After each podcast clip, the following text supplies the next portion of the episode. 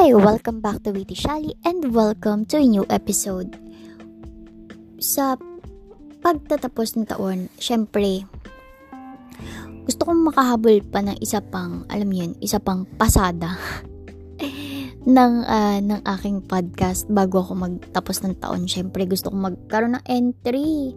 Hindi ako papayag na magtatapos ang 2021 na wala akong huling entry para sa bagong taon at sa pagpasok ng bagong taon. Ano nga ba yung marami nating pinagpapasalamat sa loob ng 2021? Well, isa na dito ang pagkakaroon ng magandang kalusugan.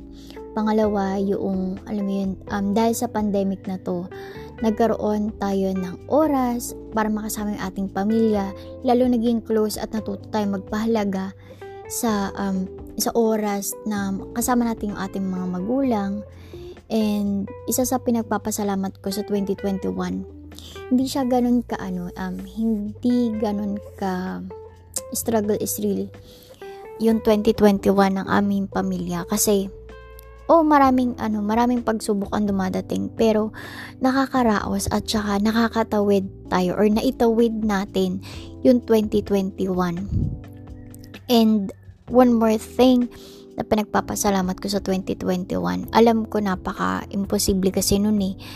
Pero alam mo yun, dahil matagal ko nang pinagpanalangin, matagal ko nang um, pinapangapangarap yun. Alam mo yun, parang itong 2021 naging very smooth yung aking matagal na pinapangarap na second chance. Yun nga yung makapag-aral ulit ako. It's been a decade or more than a decade that I've been wanting na makapag-aral talaga. Pero thank God na pagbigyan naman this year. And I'm looking forward for 2022 na mas maging masagana, mas maging healthy ang lahat. Um, slowly mag normal na ulit ang lahat. Well, we need to embrace the new normal nga naman talaga. Kasi hindi na natin mababalik yun dati talaga dahil nga pandemic pa din naman. And we still consider na um, alam mo yun, very high risk pa rin yung mga sakit na naglilipa na hindi natin kasi masigurado lalo na iba't ibang klase ng variant na ng um, COVID ang meron sa panahon ngayon. Pero let's be thankful na kahit papano we're slowly getting better and we're slowly and getting the hang of it. And for this coming 2022, syempre, sabi ko nga, eh, gusto ko magkaroon ng um, entry for this uh, for this year or year end um, year end entry for 2021 kung meron man akong mga taong gustong pasalamatan syempre unang-una na dun yung magulang ko. Kasi um, kung hindi dahil sa kanila hindi rin naman ako mag strive ng gusto ngayon taong ito And also, yung mga taong tumulong sa akin na ma-achieve yung goals ko, starting with my friends from Converges, um, Atelier and Rufi. And also, yung bisor ko na, alam mo yun, kahit lagi kami nagtatalo, at times, alam mo yun, um, all throughout my journey, with 2021.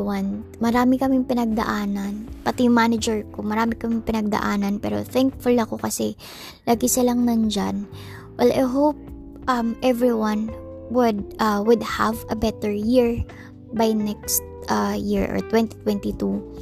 And also, I'm looking forward na sana sa 2022 maging mas maluwag na yung pagta-travel, mas maluwag na yung pagkilos ng lahat at slowly sana magbalik na yung ating ekonomiya not only with tourism but also with uh, with everything. Well, well, I'm actually looking forward to have a better economic growth. Wow, hindi ako tatakbo. Hindi po ako tatakbo bilang presidente by the next year. Pero sana yung um, yung uupong kandidato sa na magiging presidente natin sa 2022 at sa mga susunod na anim na taon pa ay ma-improve pa kamo yung ating bayan. At I'm also looking forward na sana alam mo yung mga nawalan ng trabaho eh magkaroon na muli ng trabaho sa loob ng 2022 maging masagana ang bawat hapag ng um, ng kapwa Pilipino natin.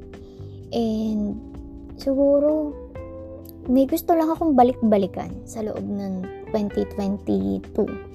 Kasi for the past years, um, if you'll actually notice on my podcast, I was able to discuss on how I was able to cope with depression.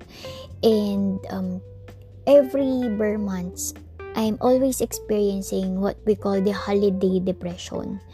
Now, with that holiday depression kasi, um, meron, meron mga bagay na nagtitrigger. And may mga bagay na dapat mong gawin para ma-overcome mo yung depression na yon.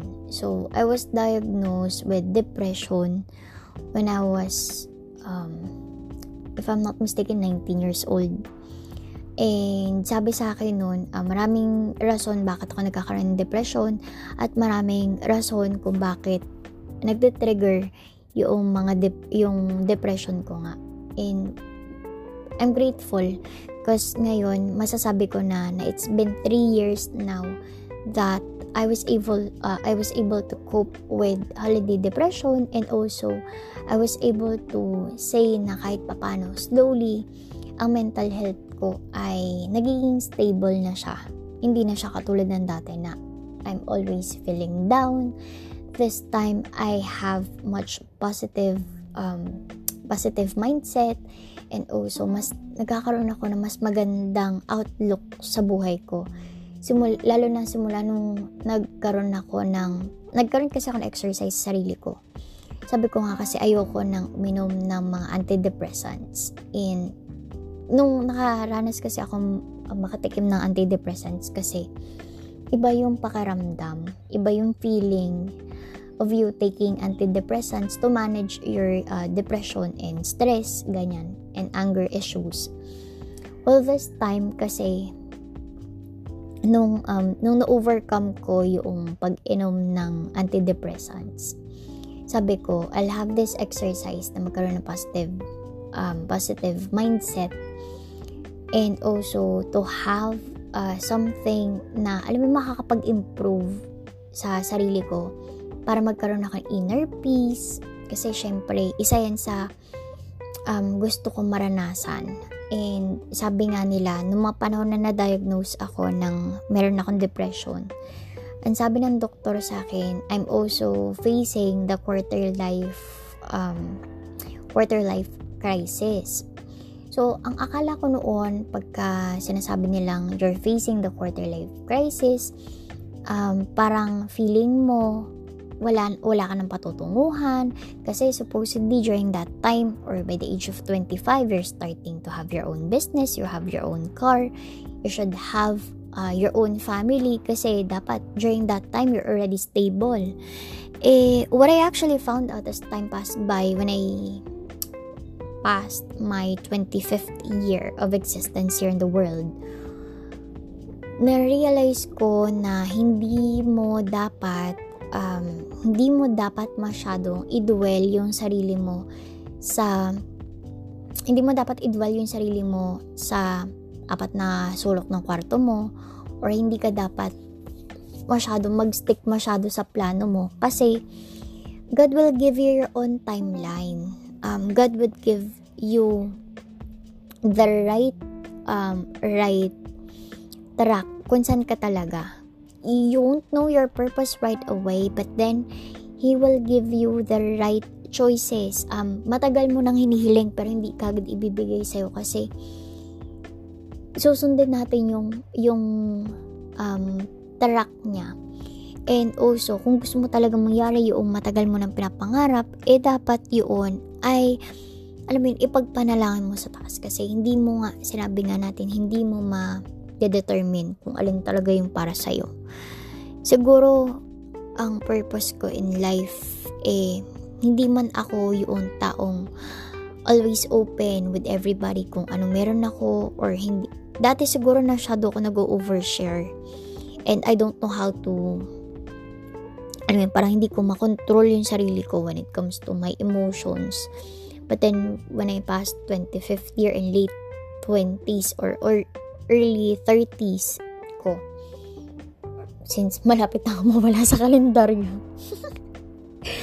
well, siguro ang dami ko na-realize. Ang dami kong pinagpapasalamat pa din. Kasi, yes, I don't have that um, that relationships na pinapangapangarap ko dati.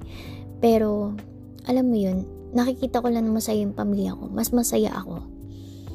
And one more thing na um, siguro na enjoy ko during this singlehood.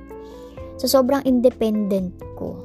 Um, natuto ako na hindi mag-rely sa mga tao sa paligid ko. Kasi, na-realize ko, hindi sa lahat ng pagkakataon, um, yung mga taong nasa paligid mo, ay kasama mo hanggang huli.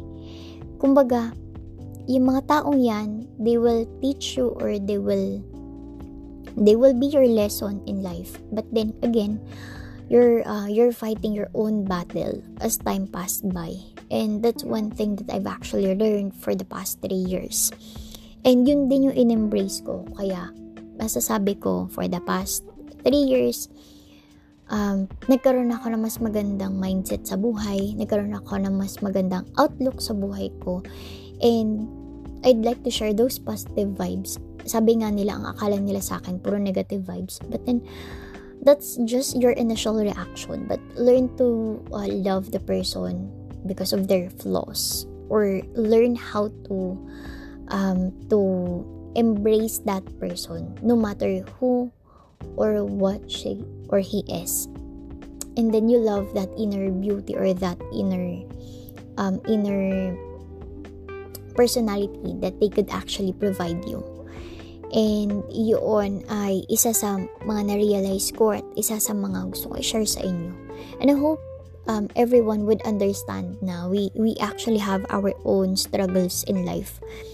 And as we go through those struggles, we need to learn that one day um, it may not be the same what you experienced before, but one day once you lift everything to Him, He'll give uh, the best for you. And I hope sana may na may naintindihan nyo or meron kayo natutunan sa podcast ko na to or dito sa aking year-end podcast. And I hope to get more um, more listeners by the next year by the year 2022 and hopefully I'll be much better and also a better speaker in the future and ayun lang thank you for listening to Weepy Shali and I hope to you know get more feedback from you and thank you again for listening thank you 2021 and I hope we have a wonderful and joyous and bounty and wealthy 2022. Always take care and stay safe. Goodbye for now, 2021.